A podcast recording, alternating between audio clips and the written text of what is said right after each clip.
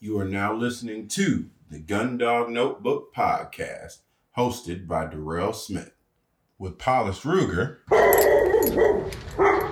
and Honeymoon in Vegas.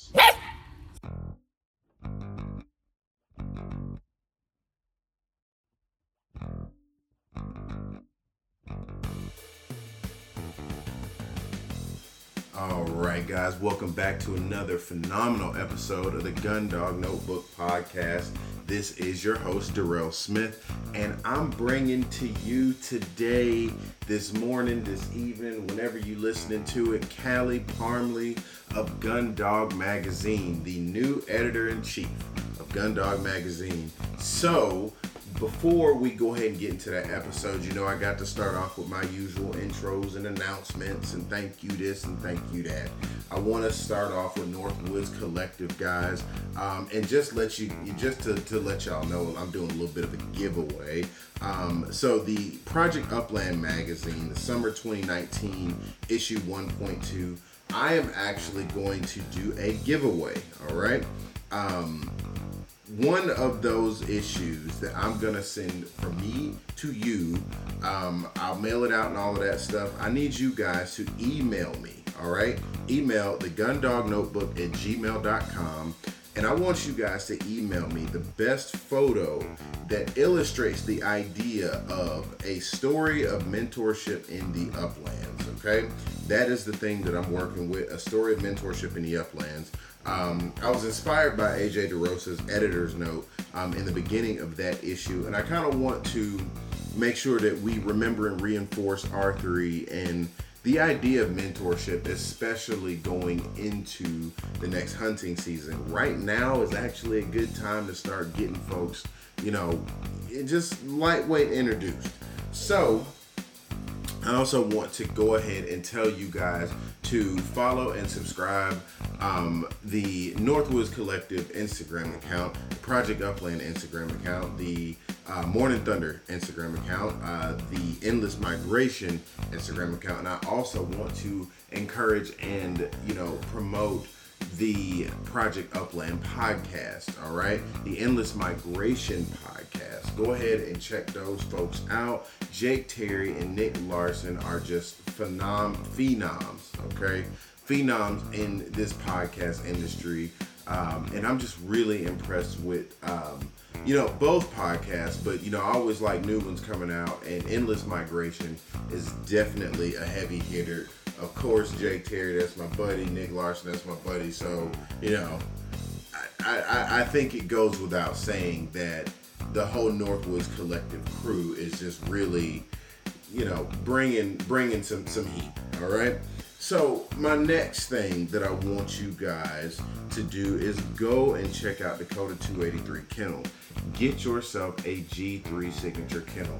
I'm excited about it because I just got mine dirty and muddied up today, and it was very easy to wash out because I got a whole little hole in the back, and it kind of just drains out. You know how it drains through the little circly thing as it goes out? Well, yeah, I had two dogs in one G3 kennel. That should tell you, in a medium. That should tell you, and they both fit very comfortably today at the lake. Um, and of course, it got real muddy. We were doing water work. And as an aside, I need to shout out Ruger in Vegas for doing awesome stuff today. Vegas got a water introduction and did just spectacular. Um, and I want to thank Ruger for being an awesome assistant and boosting uh, Lou Vegas's confidence. But all of that being said, um, Dakota 283 Kennels, I definitely want to encourage you guys to go check them out. They're always putting out new stuff, good stuff, and Greg Cronkite's just a, a, spectacular guy. I've also had him on the podcast. If you want to know a little bit more about Dakota 283, you can go listen to that episode as well. Um, Lion Country Supply, please go check those folks out too. Eric Munden, get a hold of him. Had him on the podcast. He's definitely one that is extremely knowledgeable about the products. Um, and I mean, they've looked out for me a ton. I love their products. Um, and I stand by their products. They're very quality, quality, quality products. Um, a lot of folks ask me about the pinch collar that I use.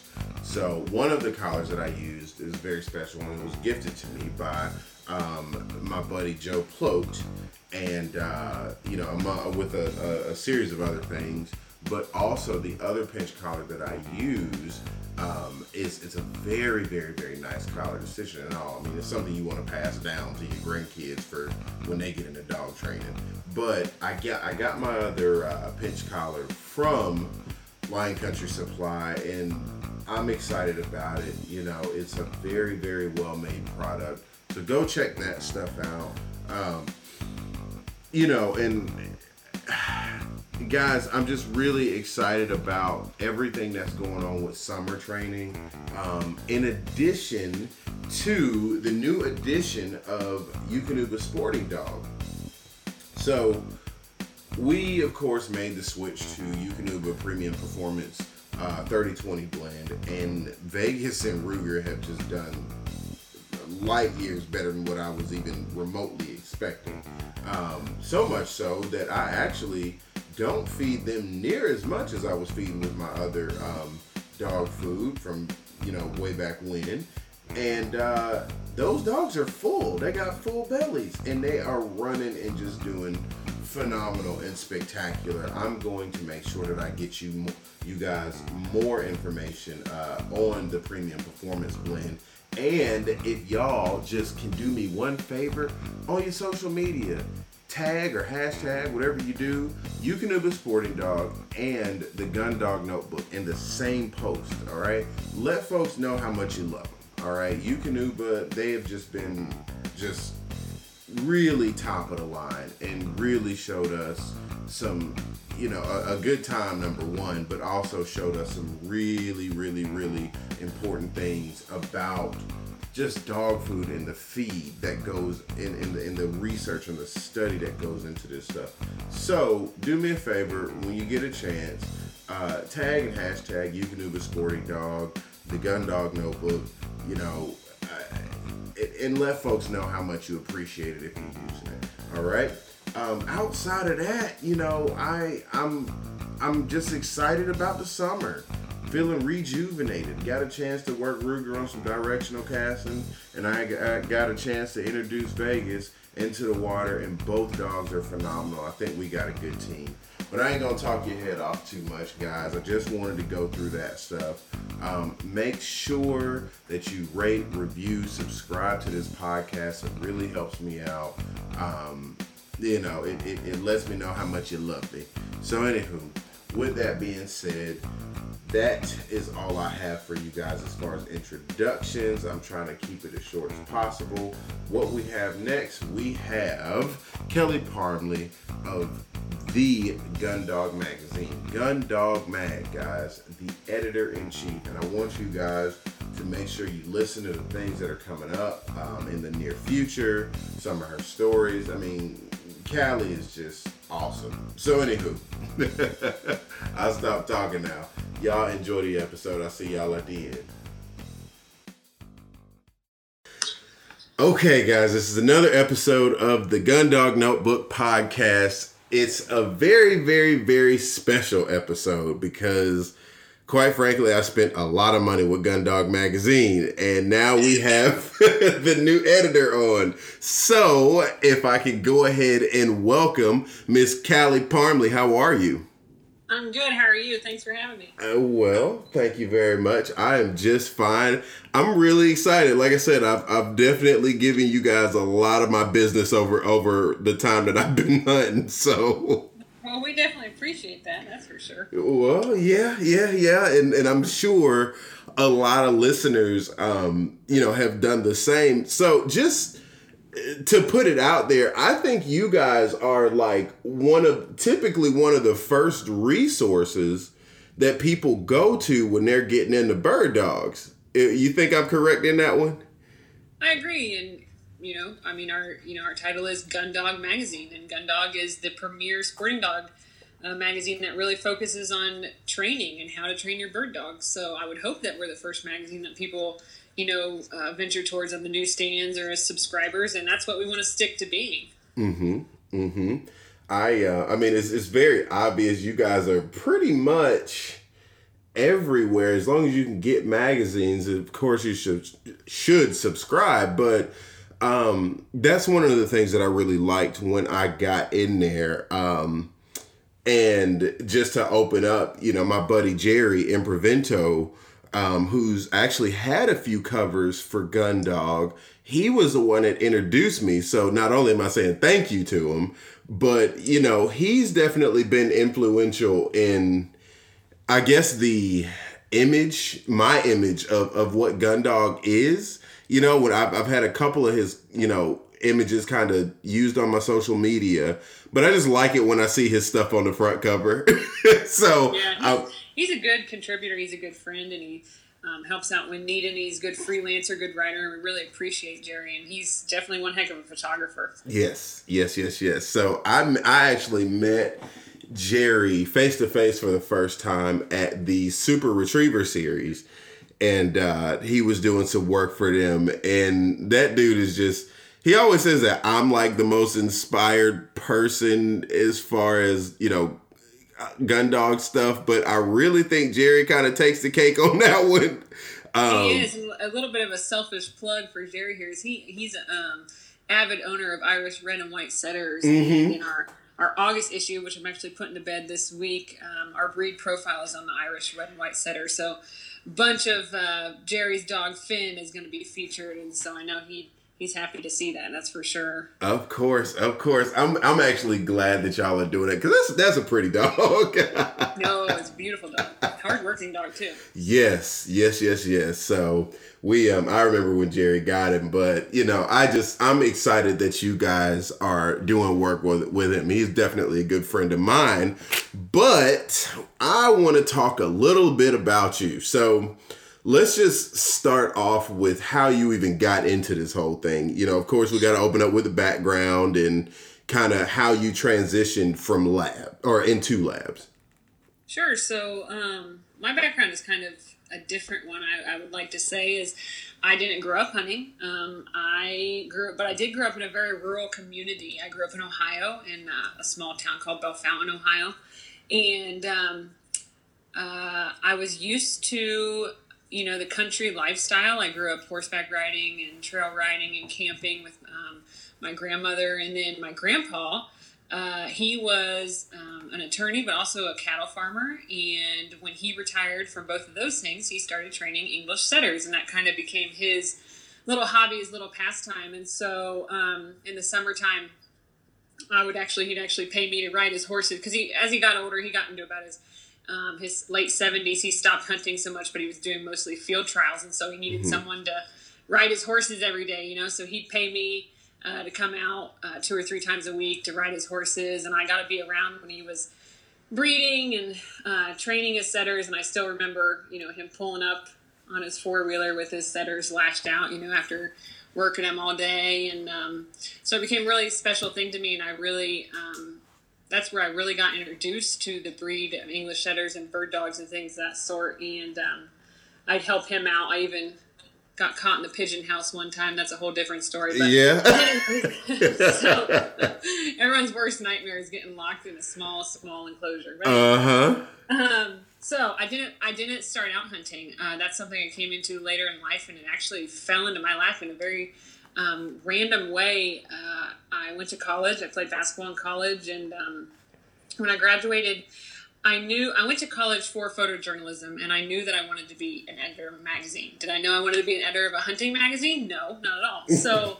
Um, I got a random, I got the first job out of college that I could get. It was actually with an organization uh, located in Columbus, Ohio called the U.S. Sportsmen's Alliance. They go by the Sportsmen's Alliance now. Mm-hmm. And I started out in their uh, youth program. And uh, I remember the one of the first questions during the interview process was, "Do you have a problem with hunting?"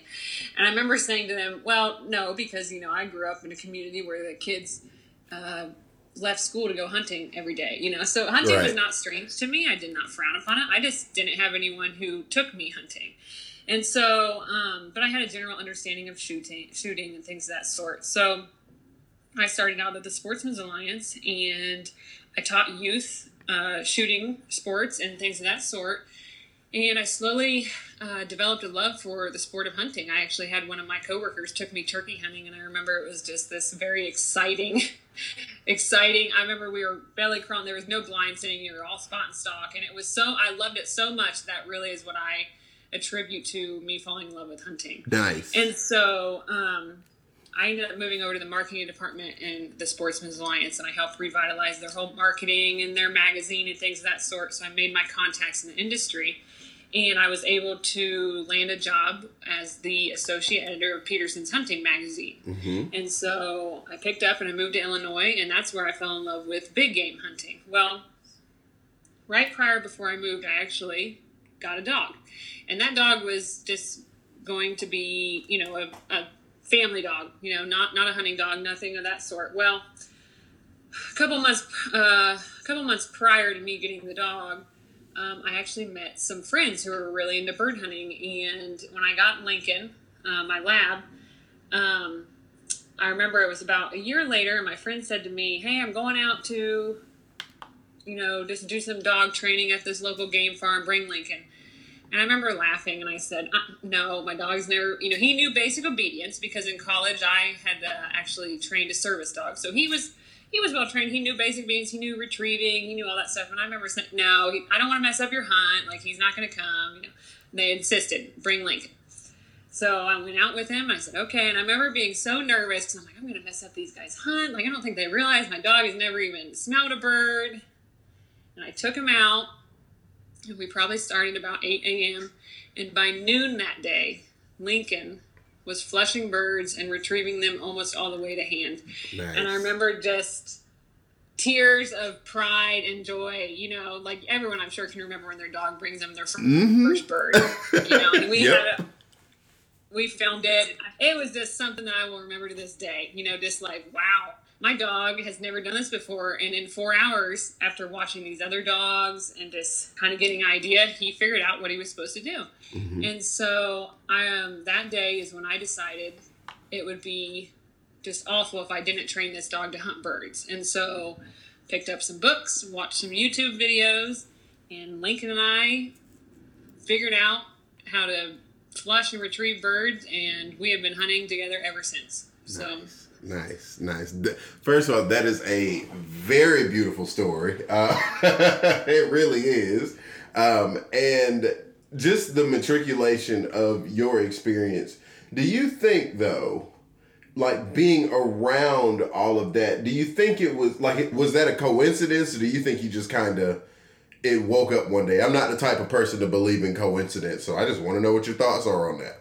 Well, I think I think Lincoln had a lot of natural hunting instinct. You know, his you know, I Mhm. talked to his breeder prior and you know, his she did she had told me um, you know, his dad was a hunter and blah blah. But you know, when I was getting him at the time I wasn't worried about that. You know. Mhm. So I think it was a lot of natural for Lincoln and I will say I've been very fortunate that he is a very smart dog and he picks up on things very easily. Mm-hmm. And so, and he already knew how to retrieve and bring things directly back to me. So I think it was just a all some natural instincts kicking kicking in that hey, this you know feather covered thing is just like a ball like I normally retrieve. You know, and, and she Mhm. gets excited if I bring it back to her. So So one plus one must be two.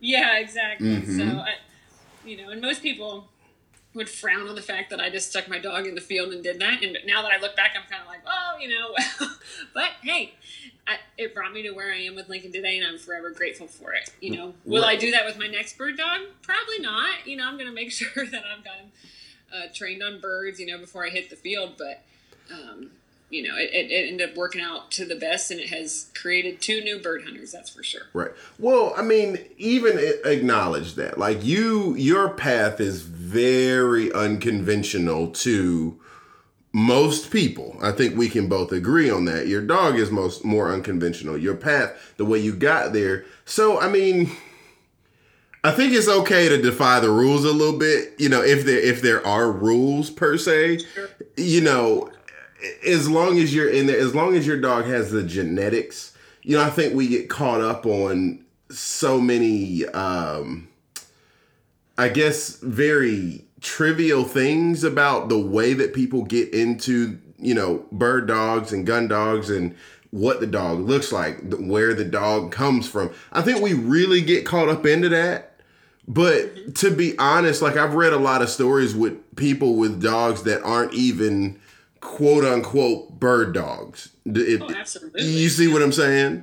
Absolutely. Yeah, I, there is. It's it's we get caught up on um, you know the genetics and where this dog came from, and it's like you know a lot of people I know pick up uh, dogs from the pound and they end up being great bird dogs. I, yeah. If you have a you know if you have a connection with your dog, and um, I would never ever encourage you know um, bad breeding or anything that sort. I think it's very important to know your breeder. You know, go to their house. Right. You know, watch them go. Maybe even hunt over one of their dogs. You know, I did right. highly encourage that, but you know what? I think a bird dog can be unconditional or a dog of a different color. But if it hunts for you, then all power to it, you know? Mm-hmm. Mm-hmm.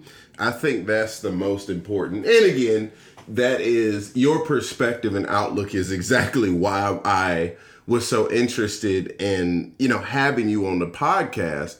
Um, I think you are going to be just even from what I've read, I think you're going to be a very, very, very powerful voice um, in this particular community.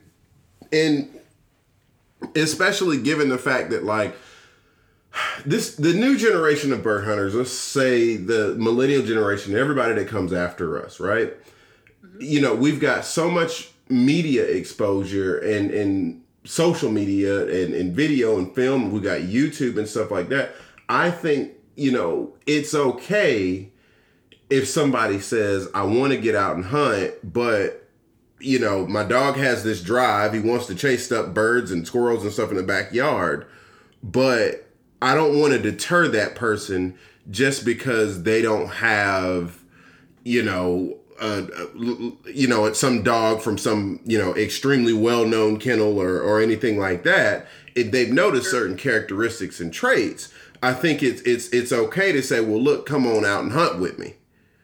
Absolutely, absolutely. Um, I encourage everybody. Bird hunting is a passion. It's a it's something I'm I love to do. It is an extreme hobby of mine. Um, you can't take it away from me, you know, and so I love to spread that to different people and share that with them. And then I was fortunate enough to have people share it with me, and I'm so lucky that that happened. And I would never want anyone to say, "Well, I don't have a traditional bird dog," you know. Right. if you have a dog that hunts, it is well. Now, I do encourage everyone to you know, if your dog doesn't listen or, you know, you're screaming at the top of your lungs to get him to come back, I don't really encourage you to hit the field as you'll scare a lot of the birds away. Right, but, right. We need manners. yeah, we need manners. we, we do. respect the other dogs, but um, I encourage everyone to get into bird hunting. I encourage, you know, uh, people to do their research, decide what breed they want, what breed fits best for them, because each bird dog is different. Mm-hmm. Um, uh, even if you pick up a mutt and he is natural at what he does, then I encourage you to hunt with him. Mm-hmm. You know. Mm-hmm. Now, I, and I always got to tackle this topic again. Back on the media aspect of it. To me, I've always been the, the type of person that says I, I rule books over the internet, and it's funny because I, I have an, a social media and internet presence and stuff like that. That's fine. But I'm always the one to tell people to go pick up a magazine um, or go pick up a book. Now, what what is it? What like where where is the value in the YouTube dog trainer, especially for someone that doesn't know where to start?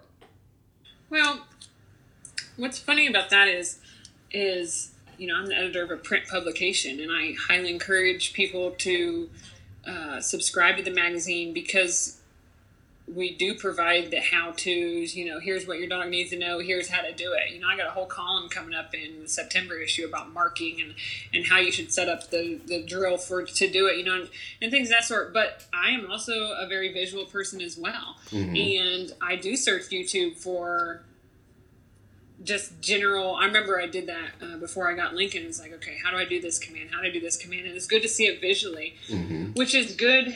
Um, and that's why Gundog is kind of a two part series. Like, not only do you have the print publication where you can keep this magazine on hand, rip out an article, and read it over again and again, mm-hmm. but we also have um, uh, we also have training DVDs. Mm-hmm. Um, we're re republishing those now and getting those um, up to date and back on the internet where you can get these how to videos. And um, and that's the thing about Gundog is that Gundog is your go-to source for training and it will always be that yep. you know we have top of the line columnists who are professional trainers who can also write for us and so they give you um, uh, that perspective and that's and that's what gundog will always be we'll never venture away from that mm-hmm. and uh, we are the publication that's going to tell you how to train your dog for the field mm-hmm. Mm-hmm. and i think it's necessary to put that out there um, but I'm always going to tell people to go pick up a Gundog magazine. Like, it's something to me about the printed word. I mean, it just is. Um, even a little bit of imagination that goes in there. You know, when we talk about um, unconventional, you know, training or not necessarily unconventional, but the DIY dog trainer.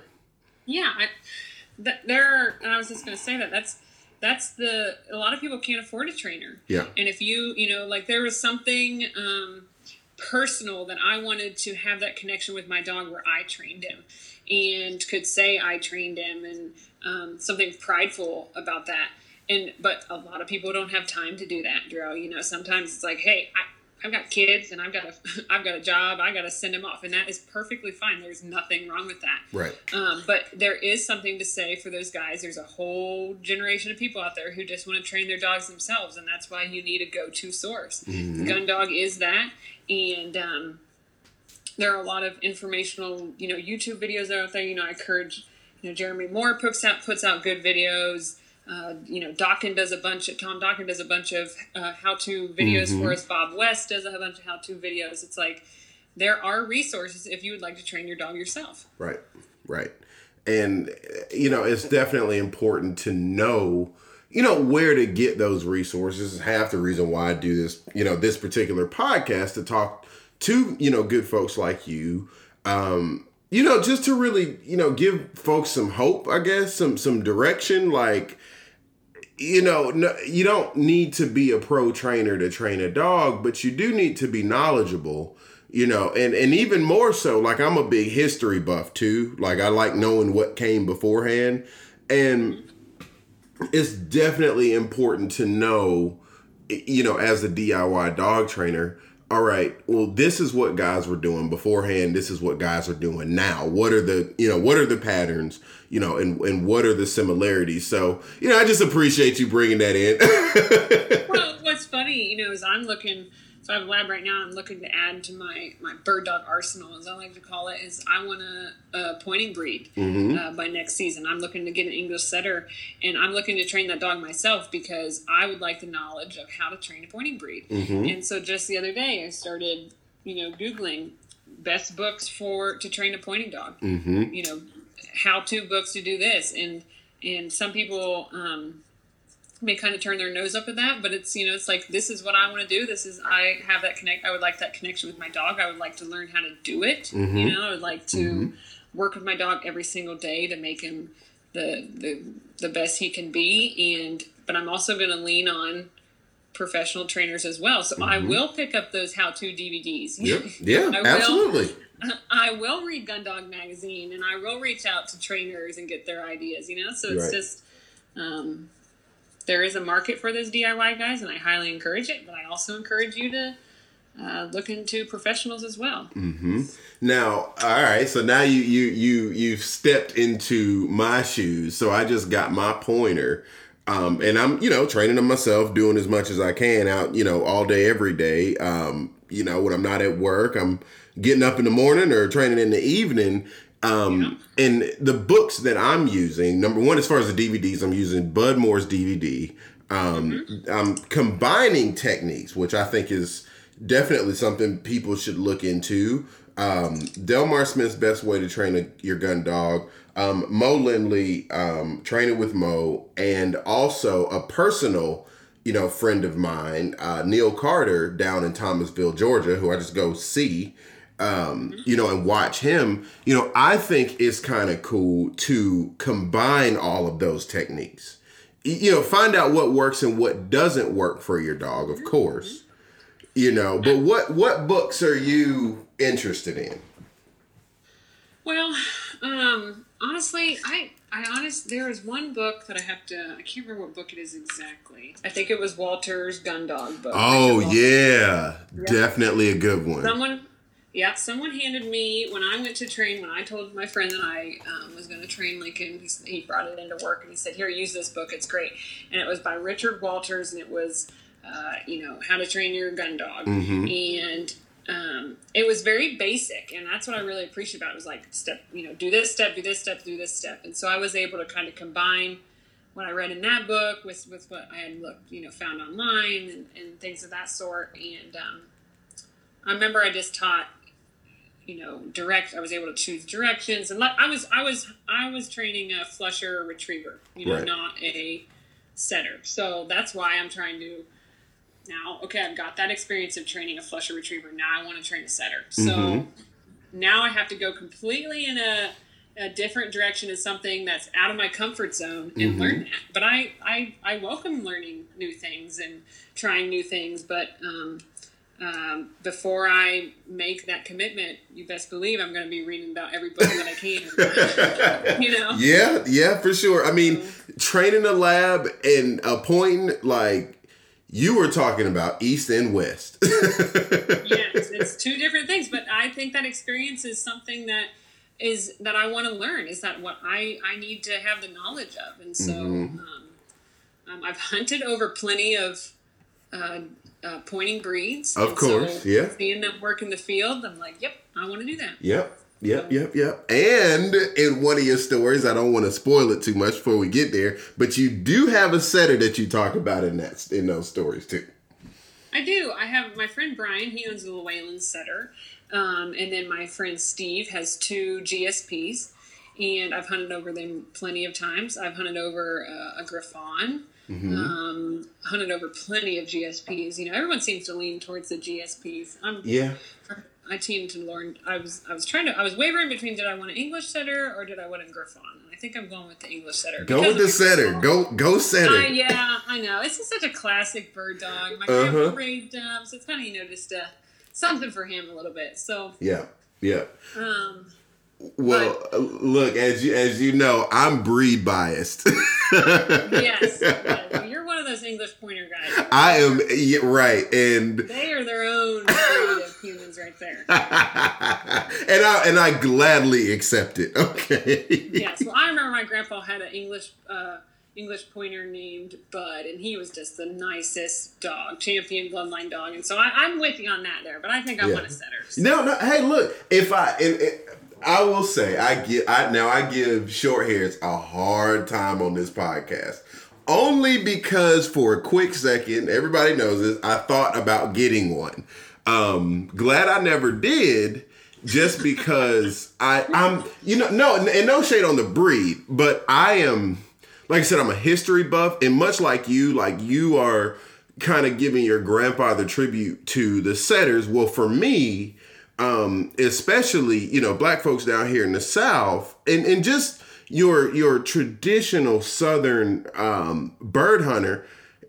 I, the guys that I'm learning from, like in person, they're running. You know, they are the African American plantation dog. I mean, uh, field trialers. They're running pointers and setters. Yeah, they, that's that's huge down there, and cockers too. Yes, and cockers. Yes, yes, yes, yes. I um and see, and I would probably have a cocker in my arsenal if I didn't have a lab. Sure, sure. Well, you, you can always have three dogs. You can never have too many. I would like to say. well, great. Hey, guess what? Guess what? Guess what? You can tell that to my wife. so we got a baby coming on the way. Just I'm gonna, I'm gonna hold you to that. We can always have three dogs. All right, maybe on the three. I uh but no, I'm I am you know, I guess humorously breed biased. Um, you know, I give people a hard time if you don't have a setter or a pointer. But I, I honestly love all breeds. I mean, I do. For sure. Um, you know, and I like to learn about why the breeds are, you know, are here. You know, um, you know what, you know how various cultures developed those breeds and and what they were bred for. You know, German dogs, as much crap as I'll give them, The Germans did a a, a, a phenomenal job in, in, in breeding that dog. I did, for, I did look at the Drahthaar for a while. I forgot about that. Hey, you talking about a machine? yeah, they, they really are. I mean, mm-hmm. there's absolutely nothing wrong with those breeds. They are hard charging bird dogs, and I just um, really I think the setter thing comes back just to my family history. Yeah. That's all. Yeah, yeah. Yeah.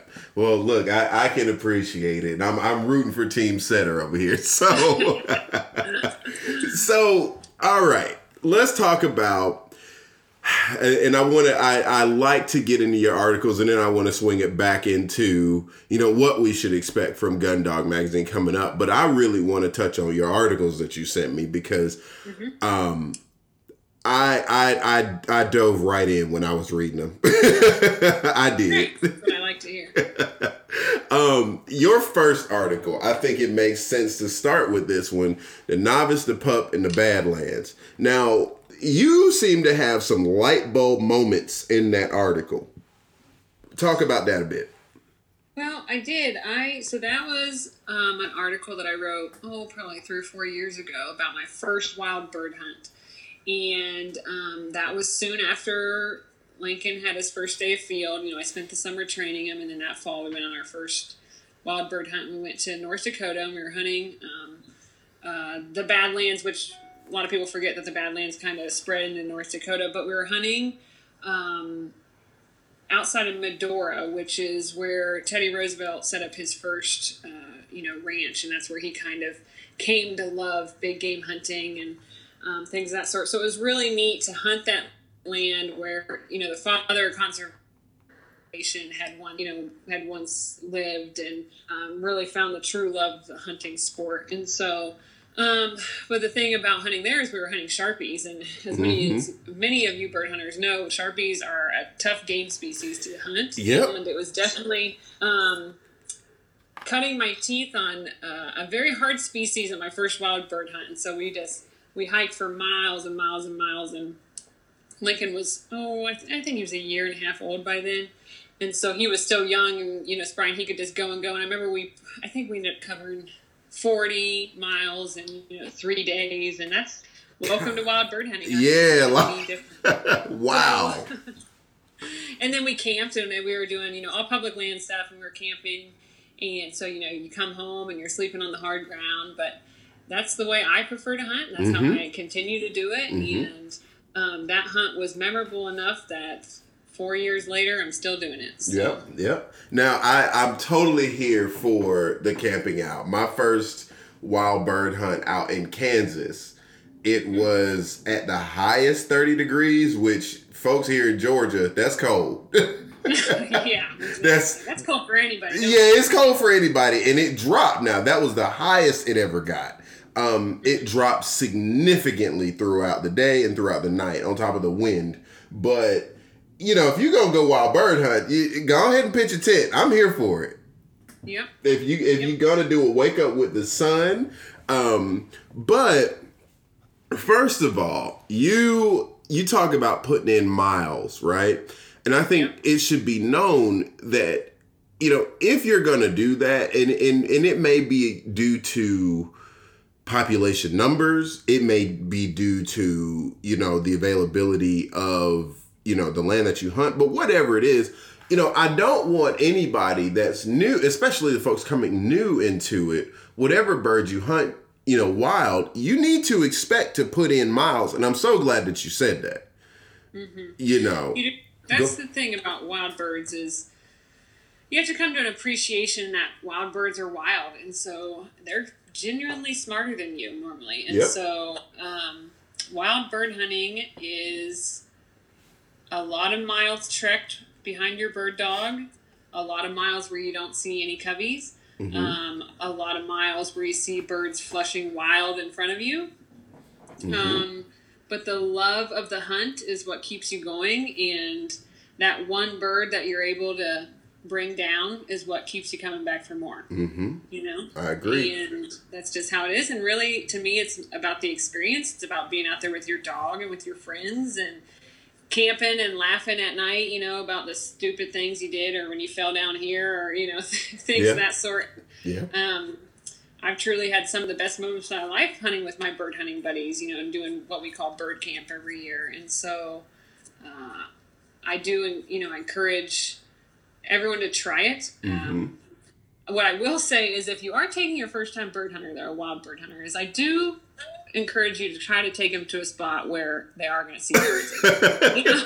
Yeah. So that they get, you know, but I, don't, I say that for any big game hunting and everything. You know, it's like if you really want to get somebody hooked, you really need to take them to a spot where they're actually going to see things Yeah. because then they want to come back for more. You Right, know. right, right. You you got to sell it a little bit, you know. You Yeah. you got to give them the bird drug like you do.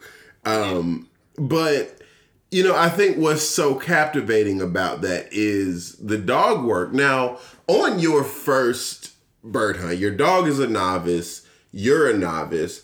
At what point in between all of those 40 miles do you start to say, okay, am I doing something wrong? Is the dog doing something wrong? And and and like what clues did you pick up? Because I mean, you're still, you know, for the most part by yourself. I mean, to a to a degree.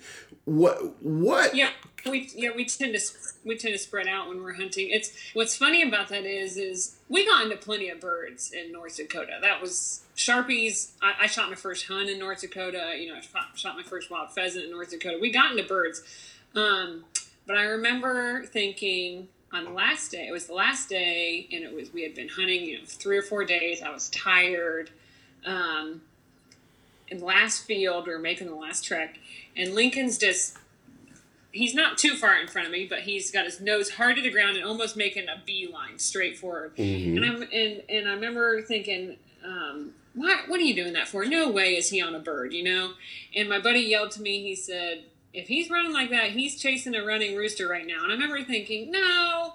And I chased him, and I, but I was like, all right, and you know, and uh, I chased him for at least. 70 yards, you mm-hmm. know, and, I, and finally, when you're tired, you know, you've literally been kind of jogging because he's got his nose hard to the ground. He turned and he looked at me. Lincoln turned and he looked at me from about 40 yards away. And I directed him over. I said, Lincoln, over. And I did an over command. You know, you're not on anything. Come on, we're walking this way. And he kind of looked at me and he tilted his head. And I said it again. And he lifted up on his paws and he jumped. And a bird flushed from underneath and I remember thinking, always trust your bird dog Uh-huh. you know, because he had been on that rooster and he was looking at me going, Well, why is she telling me to go over when I got a bird right here pinned down for her, you know? Mhm. And so that was the moment that I realized always trust your bird dog. And believe me, there have been moments since then that I've also been like, No, Lincoln, come on, let's go this way. And he, and same thing, bird Mhm. flushes them. Always trust your bird dog. I, So- I I can agree with that. I um for some odd reason every lab person that I talk to, myself included, we all have those moments with labs. And they just look at you and they're like, okay, stupid. okay. I'll never forget, and I've got it engraved in my head that look he gave me. He kind of tilted his head, like, why is she telling me to go over there? There's a bird right here. And he jumped up on his paws, you know, like he was flushing. He, and he jumped up and sat and pushed him down, and a bird flew up right in front of him. yeah, yeah, yeah. And that'll do it. Now, you know, and, and so at that point, for the rest of the hunt, you start to feel bad. Yeah, that was my aha moment for North Dakota. My first wild bird hunt, that's what I took away from that. So Mhm. always trust your bird dog. Now, all right, so we're hunting sharp tails and stuff like that. Now, I've never seen a sharp tailed grouse to save my life. I, I, I, I, I live nowhere, you know, near there. What did you learn about, you know, the habitat and the ways in which your dog hunts those birds? Because every dog has its own unique quirks. I do believe that. Sure. Well, Um, it's same. They're in the same habitat, habitat as any other upland bird, but the thing about sharpies is they're fast. Yeah. and um, um, and so I really like hunting them. I haven't hunted them in a while though. Now I think about it, but um, same same habitat. And um, what's funny about sharpies is they. Uh, they kind of cackle at you as they as they flush, almost as to say, "Ha ha, I'm too fast for you." hmm And um, um, same thing, they're going to be in the tall grass. They're going to run out in front of you a little bit. And uh, one thing that I have learned from my buddy is that there's always one bird that thinks they're smarter than you. And so, and I always t- I tell people this now when I'm taking them out. I'm like, okay, you see that covey that just flushed, or covey, or you know, um, you know, a couple roosters just flush. I'm like, there's one bird still sitting there Yep. somewhere near. He thinks he's smarter than you, so Mhm. go walk over there. Yep. You know, Yep. so that's the one thing I say, uh, you know, about sharpies is, or really any birds. Like there is gonna be a bird there, and you should definitely go and check it because he's sitting in that grass thinking he's hiding from you right now. Right. So Right. I um I had that same experience in Kansas. Um I took my first wild bob white in Kansas. I, I you know, it wasn't here in Georgia. And when I tell you it was the most textbook flush, right? So we had gone and I wasn't expecting it. My dog, Ruger, busted a covey of, of bobs. And you know, I was like, oh man, I left it. Like, okay, I missed it, missed the opportunity. Well, he kept sitting, he kept searching.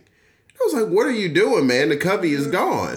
Right. That one last bird sat in there and he popped up and went around me. I knocked him down. And when I tell you that that textbook flush and, and retrieve was, I will never forget that moment. you know, you know. Yeah, yeah, and there it's it's it, birds are funny. Like you always have, I guess that that recall bird. Mm-hmm. You know that that either thinks he's too smart or or when you leave, they'll all come back. You know, I almost wonder if I flush a bird and then just walk off to a to a degree, um, walk off far enough and wait for an hour, see if they would even like. That's definitely how quail hunting is. Mm-hmm. Mm-hmm. They're, they're going to come back together. Now, other birds, you can generally, you know, roosters, I've seen them.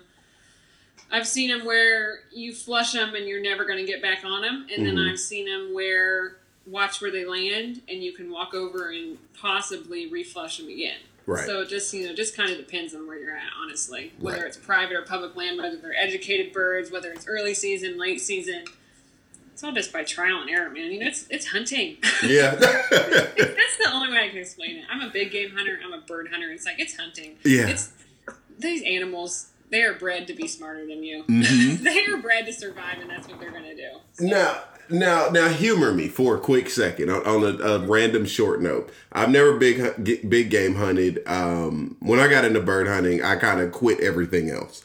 Um, but with big game hunting and bird hunting, are there any? Are they starkly different, or are there any lessons that are kind of similar in that? Well, you know what's funny to me is that a lot of times big game hunters will kind of turn their nose up at, at bird hunting because they're like, "That's nothing compared to you know what I do," and, Mhm. and I kind of laugh because I'm like, "Hey." Um, did you hike 40 miles in uh, three days? Like, Right, know, right. and, and I am a spot and stalk big game hunter, and I back, I'm a backpack hunter, and um, I don't think I think a lot of times um, people forget that these upland birds are wild, just as wild as any other animal are, and it takes a lot to get to them. It takes a lot of hiking. It takes a lot of endurance. You know, I killed a ptarmigan at twelve thousand feet. Like, do you think that was something easy to do? You know, I've got guys are out there hunting Himalayan snowcock. like, right. that is badass to a T. Yeah, it, it really is. and so it's it's just funny but um i think there's definitely a different you know there's just something about hunting behind a dog it really is and it really Mhm. draws people in and um i'll take any big game hunter bird hunting Right. and i think they'll fall in love with it so Right, right. Now, you, you know, on on the subject of hunting at twelve thousand feet. Okay, Mhm. you sent me that article too, the Ptarmigan Summit. Now, what? You not wor- You weren't worried about your dog like running over a cliff edge or anything at 1200, Oh, 12,000, absolutely. 1200? Absolutely. When I when we got up there, it was me and my buddies, and we looked at that cliff, and I remember thinking, I don't think we should go out there. Yeah. and, and I remember um, I FaceTimed my mom from up there, and I said, "You're not going to be happy about where I'm about to hike right now." and long story short, you had to be very cautious. We were very. We, it was very slow. It was very methodical. Um, watching your every step.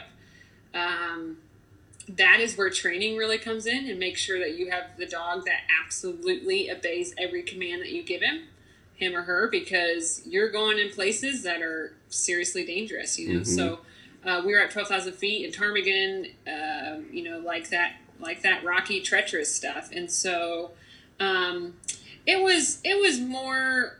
There weren't really any cliff faces that oh they could go off of it, but it was steep mountainside. Right. And um, when we got up there, I was you know Lincoln he stayed he stayed within ten yards out in front of me and. And the other GSPs were hunting uh, behind me because my buddy was a little ways behind me, and um, but it was definitely when those birds flushed. Uh, we made sure before we went out there it was like, hey, if these birds flush, where are they going to go? Is it safe to take the dogs out there? You know, because we didn't want again when those when the birds flush, what are dogs going to do? You know, they're going to they're going to chase. They're going to do what they're going to do what we have trained them to do. Right. So um, we made definitely before we got up there, we were checking out the terrain. Okay, what's the consequences here? Blah blah. So um, Mm-hmm. it was cold and it was windy and it was rocky, and so it was definitely a watch your every step type move. But the dogs were fine, and we had been hunting for two days prior to that, so all their paws were pretty roughed up, and Mm-hmm. because that's that's that's pretty tough terrain on their paws. Um, the next day, though, Lincoln was pretty spent. He had to he had to sit out. I was pretty spent the next day. I had to sit out. So, Right. Right. Right. Yeah. Now, now, what is the the the preparation for that look like? I mean, because you know, I'm really interested in the the next two stories. I just want to go through the the whole you know point A to finish thing because you started for the ptarmigan hunt. You started at ten thousand feet. You worked your way up. So what what's that whole situation looking like? Well, so I do a lot of backpack hunting, um, and Lincoln does it with me uh, to get to terrain that we don't think that other people have covered. You know, to get to birds that haven't been touched yet. And so, um, I've I've done backpacking.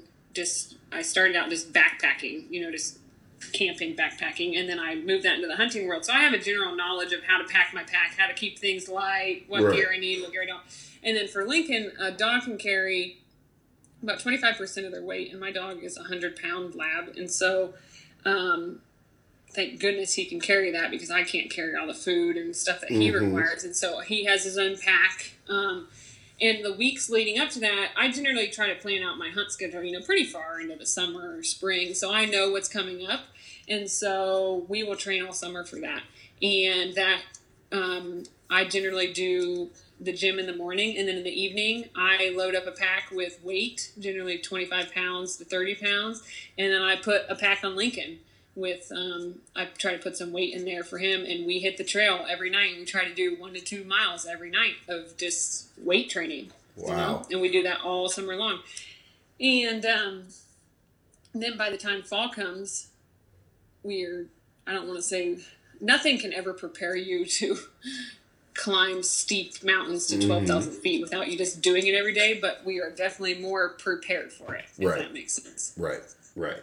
Mm-hmm. I mean, you're you're you're not gonna, you know, train quote unquote dog train all season, all summer, without doing any kind of personal work, and then just get out. no, you're yeah, not I gonna would do that. I would never encourage anyone to just one day say, "Hey, I'm going to go backpack hunting," you know, and climb Mhm. and do five miles, you know, or ten miles in a day. It's it's, it's a lot tougher than people think, and um, um, just for general safety reasons, you know, you need to train for that. You need to prepare yourself, and Mhm. um, just even if it's a month before you you are going on your hunt, you know, start hiking every day. Hike two miles. Put Right. a little bit of weight in your bird vest and hike two miles every night. You know, take the dog on a walk. And it's especially important for your dog. You know, um, over the summertime it gets uh, super hot, and you may not be able to train him as um, as long, or you know, really getting him into shape. Well, if you hit that mountain without, or even if you just hit the field without your dog haven't exercised at all, like that's that's a safety hazard to them. You know, we could end up with some serious issues, and Mm-hmm. no one wants a trip to the vet. So Absolutely, absolutely. Now, you know, you're also on cliff edges and, and things like that too. Now, what about? Let's talk about dog safety. Mm-hmm. How are you coping with that? Because there are no vets near near you. no, there aren't, and you have to be very very careful. Um, we had an accident this fall. Actually, we were hunting chukar out in Idaho, and my buddy's dog. Uh, we reached the the peak of the mountain, and um, over the other side was this very steep, grassy. There was nothing to cling on to, and we happened to flush a bunch of chukar right up there. and the dog was doing what she did, and and um, she lost her footing and rolled down the hill, and it was a very scary moment for all of us because you know we're, it took us, we thought she had punctured a lung, but she ended up being fine, but it took us three hours to get down the mountain, you know, so it's mm-hmm. just you have to be careful, you have to. Um, come prepared. You have to have a general first aid field knowledge, which selfish plug here that's going in the August issue of Gun Dog Magazine. Check it out. Go for it. um, so I carry a first aid kit on my bird vest. Um, I have an understanding of what happens if I get a cut, if the dog gets a cut, or rips a paw, or rips a nail. Um, you know, gets punctured. You know, things of that sort. You just have to go in with a knowledge. It's it's um, not wise to hit the field without a first aid kit. Mm-hmm. Uh, before I go on any trip, I research veteran, veterinarians in the vicinity with their numbers and address. I carry records of my dog's, you know, health records, shot records, um, things of that sort. Just, just like you would with your kid. You know, right. your dog is, your dog is your child essentially. It is a family member. So just the way you would go prepared for a, a trip with your child is the same thing you should do for your dogs. Right. Right. No, I'm I'm here for it. I just like I really want to go chukar hunting. Um, but there's so much prep work that I've always kind of been been like, okay, how am I going to chukar hunt when I'm from Georgia? Like the there's nothing about the terrain that's even remotely similar. Sure. You know, so I've always wondered, like, all right, how do you transition from that to out west? Well, and, and chukar country is straight, is steep, and rocky and hilly. And for someone like you who lives in Georgia, what I would encourage you to do is to get on the elliptical and treadmill you know during the day and do mm-hmm. cardio work and then and then get on the stair stepper um, try to carry a pack with some weight because you're going to have weight on your back when you got your bird vest think if you start filling it with birds uh, with birds with water um, and then at night just put on a pack and hike right. two or three miles right. with your dog Right. Um, that's the best thing you can do, and it's better than nothing. Right. And honestly, okay, I'm gonna take that, and that's probably another reason for my wife to, to bug me to get on an elliptical too. That's her thing. so I guess we'll be doing that together. yep, for sure. So all right, we've got we've got ptarmigan hunting, we've got hunting in the Badlands, and then you know my I'm probably gonna say my personal favorite article that you wrote was the Hell's Canyon article, hunting through Hell's Canyon. Mm-hmm. Now, you know, I don't know what I, I know you and one more person that have hunted through Hell's Canyon, and you know the stories are just amazing. I, I feel like for the name to be what it is, it's it's almost like bird hunting, you know, mecca. Like if you're gonna do it you got to go through Hell's Canyon for the the mm-hmm. ultimate experience. well, what's funny about that? What happened was was I was hunting. I had my best friend Natalie with me, and she was hunting deer. Mm-hmm. And then I had my bird hunting buddies and a new hunter. Uh, well, she wasn't hunting; she was just joining us for the hunt. Her Which is still crazy to me. You you brought yeah, somebody. Just, I mean, she just wanted to come along for the adventure, and um, so I had a predicament where I had to keep Natalie in her hunting unit and then also have bird territory for us, chukar territory. So, so what we were going to do was, is the plan A was to drive up this mountain road, leave the cars, and backpack um, over kind of over this mountain to get into Hells because that would keep Natalie in her unit and that would keep us in bird country. Well, you can plan something that doesn't necessarily mean it's going to work. You know, I spent right. months looking at maps and find okay, here's water. You know, the thing about backpacking is you have to know where your water source is. You have to know, um, you know, it, is it even feasible? You know, sometimes you can't climb a mountain. You know, you so. Well, uh, and then in that article, you mentioned the terrain completely changed. Oh, it did. So again, you know, I can I looked at the map and said, okay, I know this trail will take us here and it'll and uh, it'll take us up over here and we can camp next to this lake and you know there's supposed to be a stream running here so we get up there and um, we start to drive the mountain road that I first mentioned because we were going to get it to a certain height and then backpack from there. We hit that mountain road and they had just had a snow and uh, the road was icy and I start driving it and my car starts heading towards the edge of the mountain, slipping. God. So okay. there goes that. There goes that idea. So reverse the car, which almost got it stuck there too, on top of the mountain. Say nope, we're abandoning that plan. Okay, we're going to Plan B. I know that this trail that we were trying to just get higher up on starts at the bottom. We can hike up from there. Blah blah. So Natalie's like, "Well, I'm just going to start hunting." We leave her. She's got all her backpacking gear. And um, me, Brian, and Kim go back down the mountain in the cars. We ditch the cars, pack up all our gear, and we start hitting this trail. Well, for about the first, I'd say, 100 yards, the trail was there. Then the trail disappeared because what the map didn't tell me was that there was a bunch of deadfall, that they had had a fire, and there was deadfall all over the trail. The trail was no longer recognizable. The stream that was supposed to be running next to the trail what had looked like it had been dried up for 10 plus years. There was no water there. Wow. So we're trying to hike over deadfall. And I don't know if you've ever seen deadfall, but when you've got giant trees laying crisscross on top of each other and you're trying to climb over them, slash get your dog who has his pack and you've got a giant Mhm. pack, it's it just doesn't work. The worst So that we- we had was Hurricane Michael down in South Georgia. Now that flipped over uh, quite a few trees, but I don't think it was still anything remotely like what you're talking about. Correct, correct. Yeah, so Natalie had a walkie-talkie. I couldn't get her on the walkie-talkie because we're too far down in this valley. When I finally get to the top of a ridge, I was able to get her. And it turns out she's like, "Hey, there's really not enough water up here because we we were running out of water because the stream that I had counted on was not working."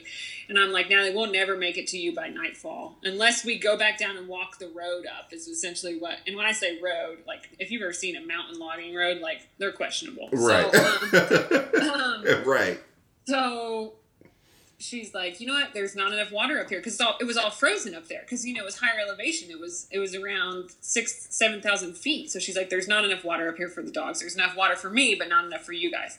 So we had to go to Plan C. And so I said, okay, well, we're not going to Hell's then. We're going over to the Salmon River, which um, kind of run uh, runs very near Hell's and the Snake. It's all in Riggins.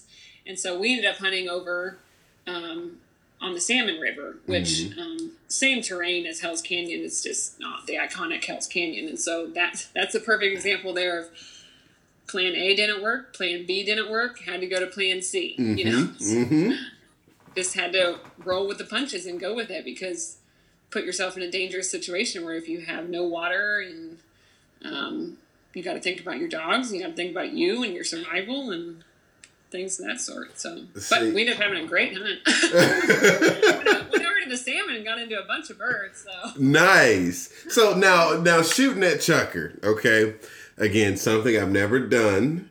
What is that like? Like, are, are they as quick as sharp tails, or are what, what's that? What you got going on there? Well, if it, if I out of my past two trips, um, char, uh, Chukar, imagine climbing a mountain and having one knee against the ground while you're trying to lift yourself up, trying to climb a rock, and then a Chukar flushes, so you're trying to swing your gun. In a very strange downward angle, while also trying not to roll down the mountain. Imagine that.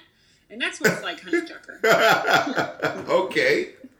All right. Well. So they are in very um, steep terrain. They like rocky terrain. Um, they like higher elevations. Um, I still have not mastered chukar hunting. And so I think I'm going out there again this year and hopefully the third time. Okay. so now all right because and you're bold because again i think the root the the narrative of chukar hunting is that you hate it after the first go so clearly you haven't found a reason to hate it yet what would you do different this this go round as you've done previously Um, you know, honestly, I part of chukar hunting is the experience of climbing way up there and just being in that train. You get up there and you see this breathtaking view of just where you are and what you've done, and that is really the soul of chukar hunting. And um, but what I would do differently is I'm gonna find the steepest, nastiest terrain, and that's where they're gonna be. And if they're not there, then I they they are coming down to water too, just like you are. They're gonna come down to water, and so. Mhm. Um, my second plan is is to hunt rather than uh, vertically straight up. I'm going to hunt horizontal later in the evening and um, hope that I catch them coming up from the water or coming down to the water. Gotcha. Gotcha. Gotcha. Gotcha. Gotcha. Now, you are also we we talking about the setters, GSPs at lab. What you're hunting a lot of dogs together. What's the strategy? Are y'all just splitting up and so the dogs never have to interact? Or are you letting point dogs point, letting retrievers flood? Like what what you what's the strategy? Well, um, honestly, our dogs know each other very well, and Mhm. um, uh, we do a little bit of both. We do, hey, I'll see you later in the day, and we head out on our own.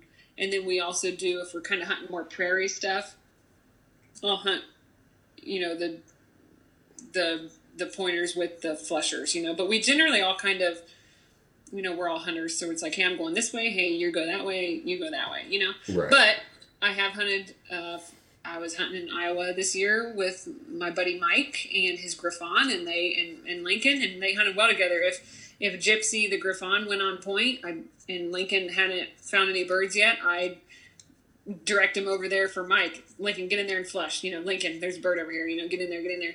And I've had no problems with that. Um, gotcha. um, I hunted with a GSP, another GSP this year, and he'd go on point, and I direct Lincoln, uh, hey, you know, get over here and flush this bird. And and from hunting, Lincoln has kind of um, figured out when a dog, another dog is on point, and he knows what that means. You know, when he's not trying to find his own birds, and Mhm. and I get his attention and say, hey, get over here. He he understands what that means now. Right. But um, you know, some people do different things, but I have never had problems with a flusher and a pointer hunting together, which is kind of why I'm like, hey, I really want a setter to, so Lincoln and them can make a dynamic duo together. You know? Mhm. I am so I have that same experience. I um my buddy Shane, I hunt with him down in South Georgia and we actually um matter of fact some of the photos I want to send you um you know I we hunted uh GS his GSP with my lab. I didn't have my pointer at the time and it took about 30 minutes for no, I'm sorry. It took about an hour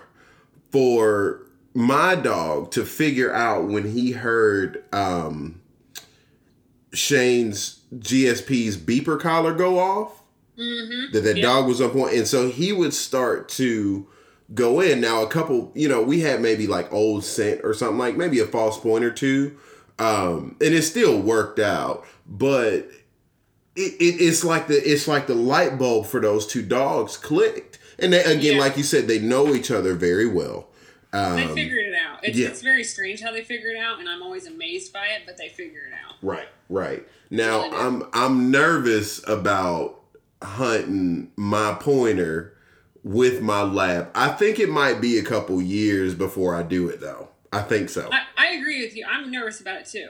Yeah. Because on one hand, you've got your lab who already hunts, and he's you know he's thinking, well, this is just a regular hunt for me, and I'm going to go hard charging trying to find you a bird. Right. And then you bring this whole other dynamic into it, and he's like, well.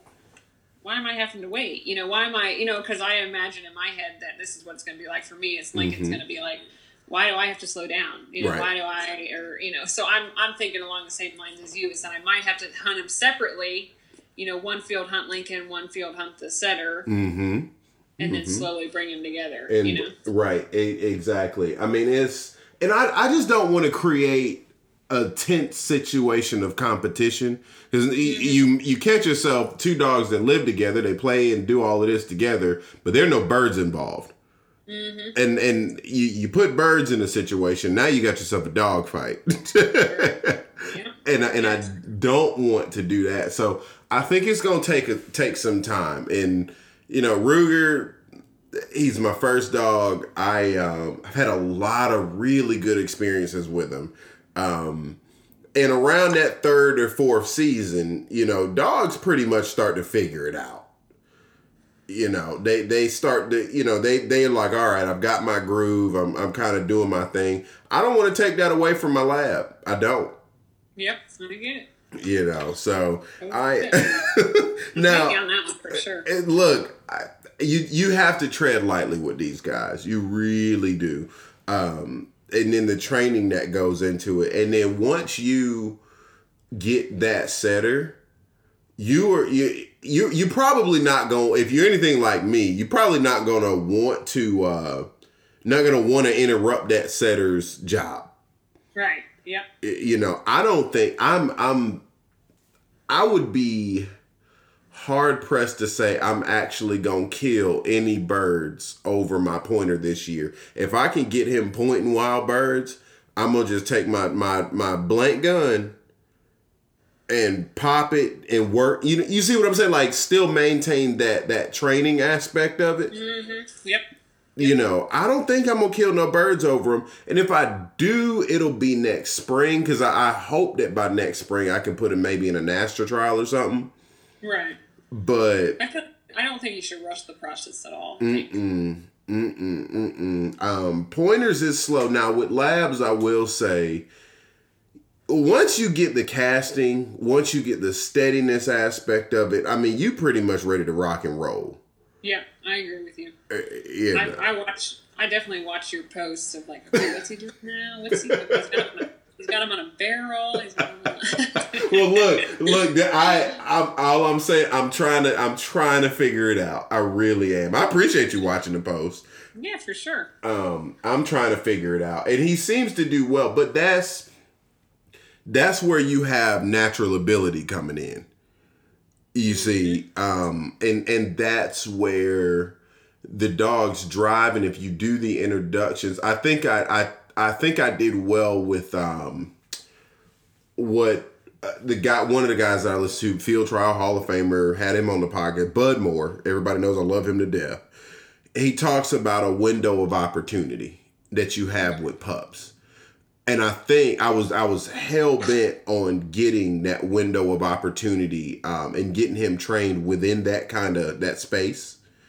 So now, you know, I have this opportunity where my dog is is for four months old, surprisingly very steady. The the the the last thing that I actually really worry about is his tail pointing because um on birds, like when he's actually going, going, going, the tail is twelve o'clock.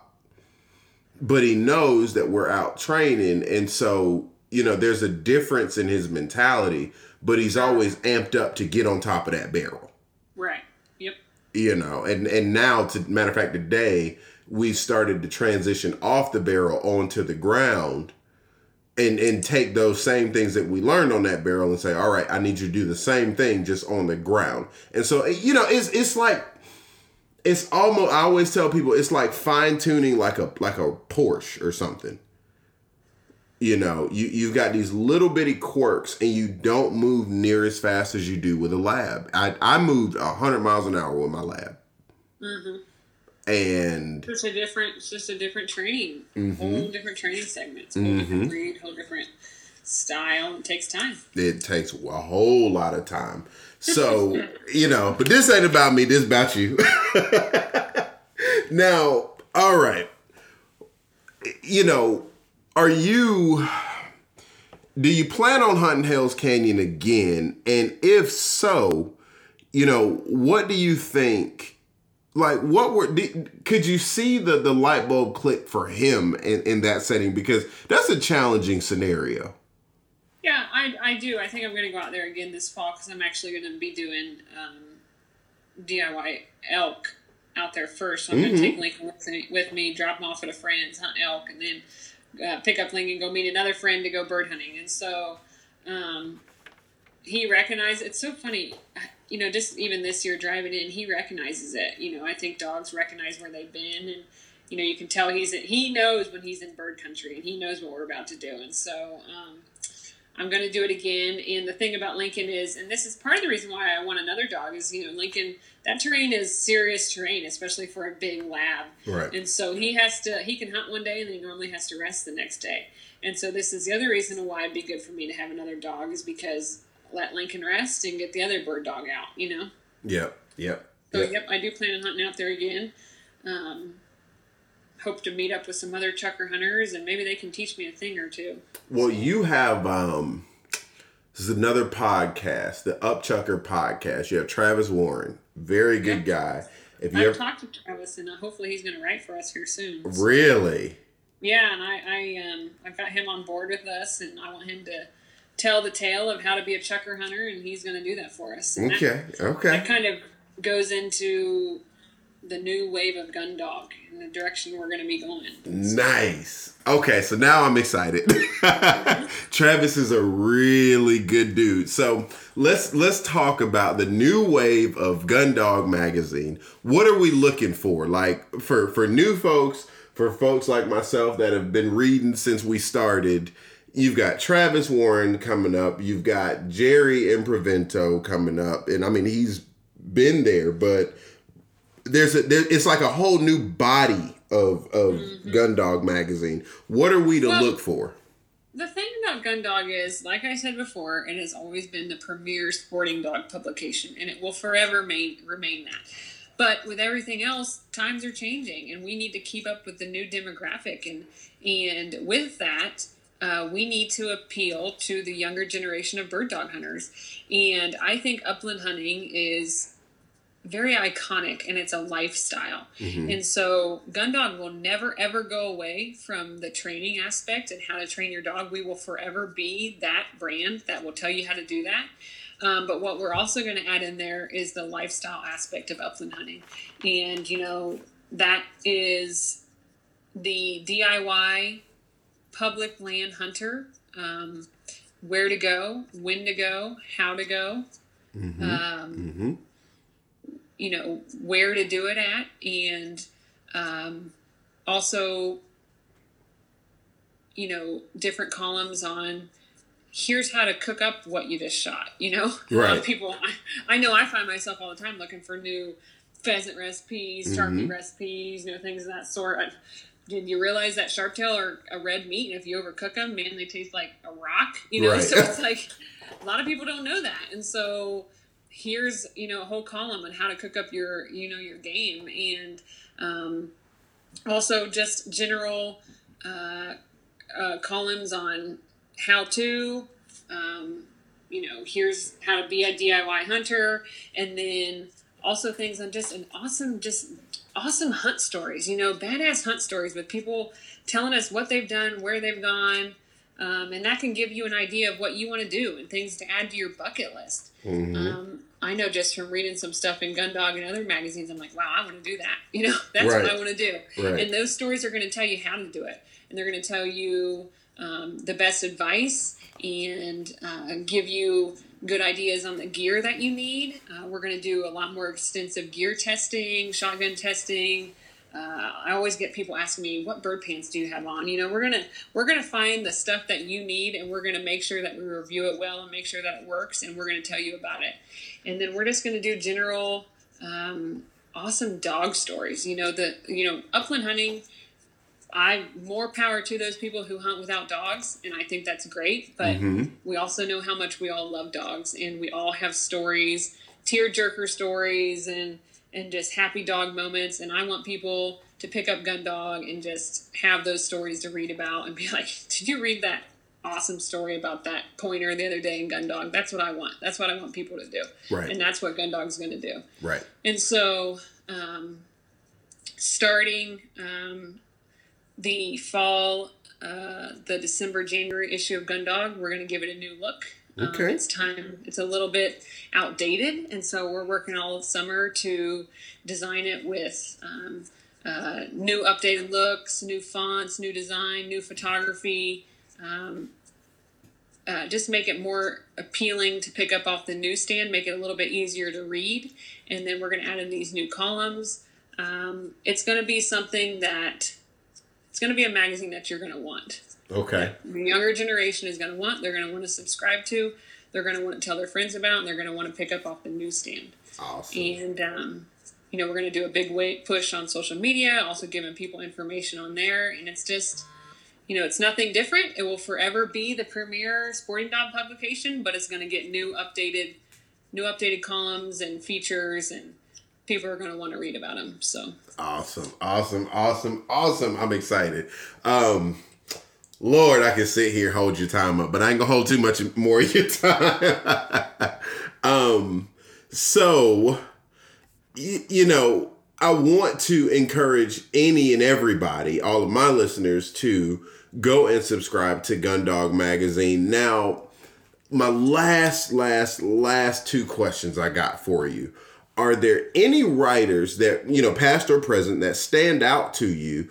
And, you know, have you noticed any kind of a change in the literary interests of subscribers or listeners? Like, what, you know, what are folks looking for nowadays? Because you've always been into dog training, but is there, have you noticed any kind of change? Well, honestly, um, you know, with the whole wave, I'm, I'm seeing it on social media. Um, I'm seeing it on the website. Um, people are looking for this how to. You know, Okay. they're looking for knowledge. They're looking for how a bunch of how to, how to be a DIY hunter.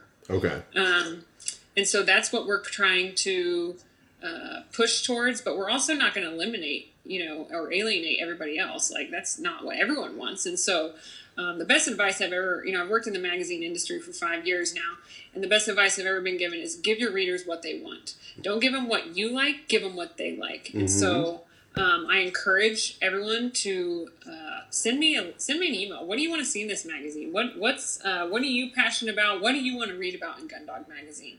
Uh, you can email us at gundog at outdoorsg.com and um, tell us what you want to see. You know what I'm seeing is that where to hunt, when to hunt, and how to hunt. Cool. And so, um, you know, with the new wave of public lands, and there are millions of acres of public land that are open to hunting, and that's what people want to know how to hunt and want to know how to chase birds on. And so that's what we're going to give them. Excellent, excellent, excellent. Well, you know, you just definitely blown my mind with this whole um you know, this whole new change and this new wave of Gundog magazine. Um, so I will be the first to say I'll be looking for this fall.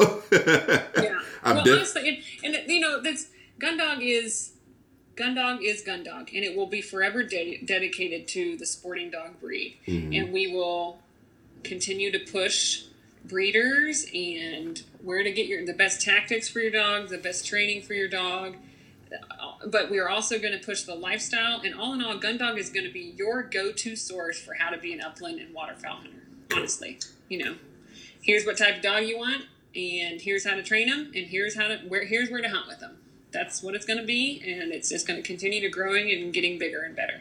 Absolutely. Well, I don't know if if if, if I got anything left it left and crazy enough. You kind of answered all of my questions within the context of what you know everything that you were saying. so, Kali, I- I can't thank you enough, and I'm I honored. it. I really do, and and, and you tell everyone uh, gundogmag.com Mm-hmm. uh, is where they can subscribe, and seven issues a year of you know just filled with excellent dog training tips and. Mm-hmm. Uh, But we're want to we want to find you too. Now, where, where can we find you? Sure. So you can find me on Instagram at Kali Parmley. Uh, that's K A L I P A R M L E Y. And uh, my public, you know, I like to post uh, my adventure stories and my photos and dog, of course. I'm sure he takes up about 90% of that feed. So Yeah. feel free to follow along. Yep, yep, yep. Well, if you see yourself, you know, later on you want to see you want to say anything else about Gundog magazine, you know you have a platform with me. Um, you know, I'm I'm just really excited about this new update. So, guys, before I you know talk anymore and, and, and I can talk dogs all day, guys, that is another episode of the Gundog Notebook podcast. This is the amazing, can I call you amazing, Kali? I guess. this is the amazing Kali Parmley of Gundog Magazine, the new editor in chief. And I'm looking forward to the fall. So if so, um, you guys go follow her, go check her out, go check out Gundog Magazine, of course, and I will see y'all next week. Y'all have a good one. All right, guys, I hope y'all enjoyed that episode with Kali Parmley. I, I told you it was going to be good. I told you it was. So, anywho as we conclude, of course, I want to just, you know, round this on up by saying thank you to Dakota 283 Kennels, Lion Country Supply, Project Upland, Northwoods Collective, um, you know, Jake Terry over Endless Migration, Eukanuba Sporting Dog, um, you know, Nick Larson at uh, Project Upland Podcast, and you know, all of the good folks that I talk to, you know, on a daily basis about the dogs, you know, of course, I just want to tell you guys thank y'all because I know I bug y'all all the time about dog training. Um, Gun Dog Mag, I'm, I'm, I'm looking forward to getting those new issues and seeing how that, you know, how that whole thing kind of comes together. I know Kali is about to bring y'all some heat. And, uh, you know, finally, Jerry, Jerry and Improvento from Field Dog Imagery. You know, if you haven't seen his photography, I know I said a couple earlier on the podcast. It's been way more than a couple. Um, that's just, I guess, how I talk. But Jerry has just really lit the sporting dog photography world on fire. Okay. So, anywho, you guys go ahead and check that out. Stay tuned for any updates on Gun Dog Magazine. Keep your eyes peeled. And, uh, you know, of course, y'all will hear from me next week. All right? Y'all have a good one.